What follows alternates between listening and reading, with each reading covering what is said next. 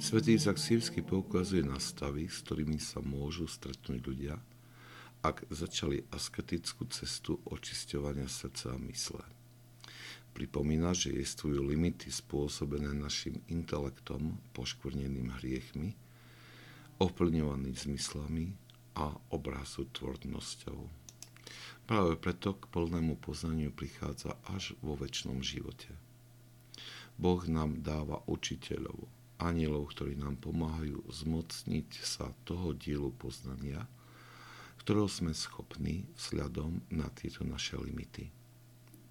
Táto nestalosť mysle je dôvodom, prečo nemôžeme obsiahnuť a zmocniť sa poznania podstaty Boha. Na druhej strane Boh môže niekedy z dôvodov, ktoré vychádzajú z jeho múdrosti a prozreteľnosti, obísť tieto limity a zjaviť nám priamo nejakú hlbšiu pravdu.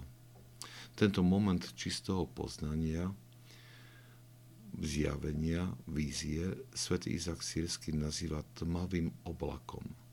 Iní svetci to nazývajú nocou duše.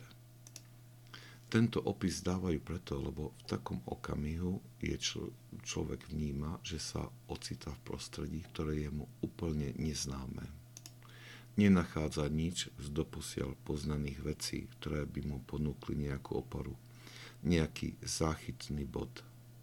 Má skúsenosť, ktorú nedokáže sprostredkovať, pretože nenachádza žiadne ľudské slova, ktoré by boli schopné to popísať. Ak sa niektorí svedci pokúsili o týchto stavoch prehovoriť, tak používali básnický jazyk, ktorý síce niečo naznačoval, ale predsa nedokázal predať plnú skúsenosť svetca.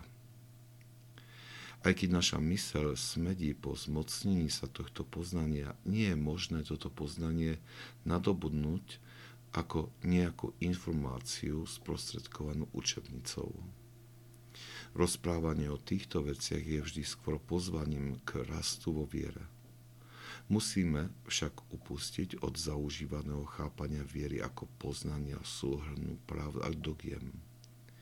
Viera sa má chápať ako stále rastúce ponáranie sa do poznania Boha, skrze očisťovanie srdca a mysle, kým nepríde okamih, kedy ho uvidíme z tváre do tváre. Vtedy viera pominie a ostane už iba láska.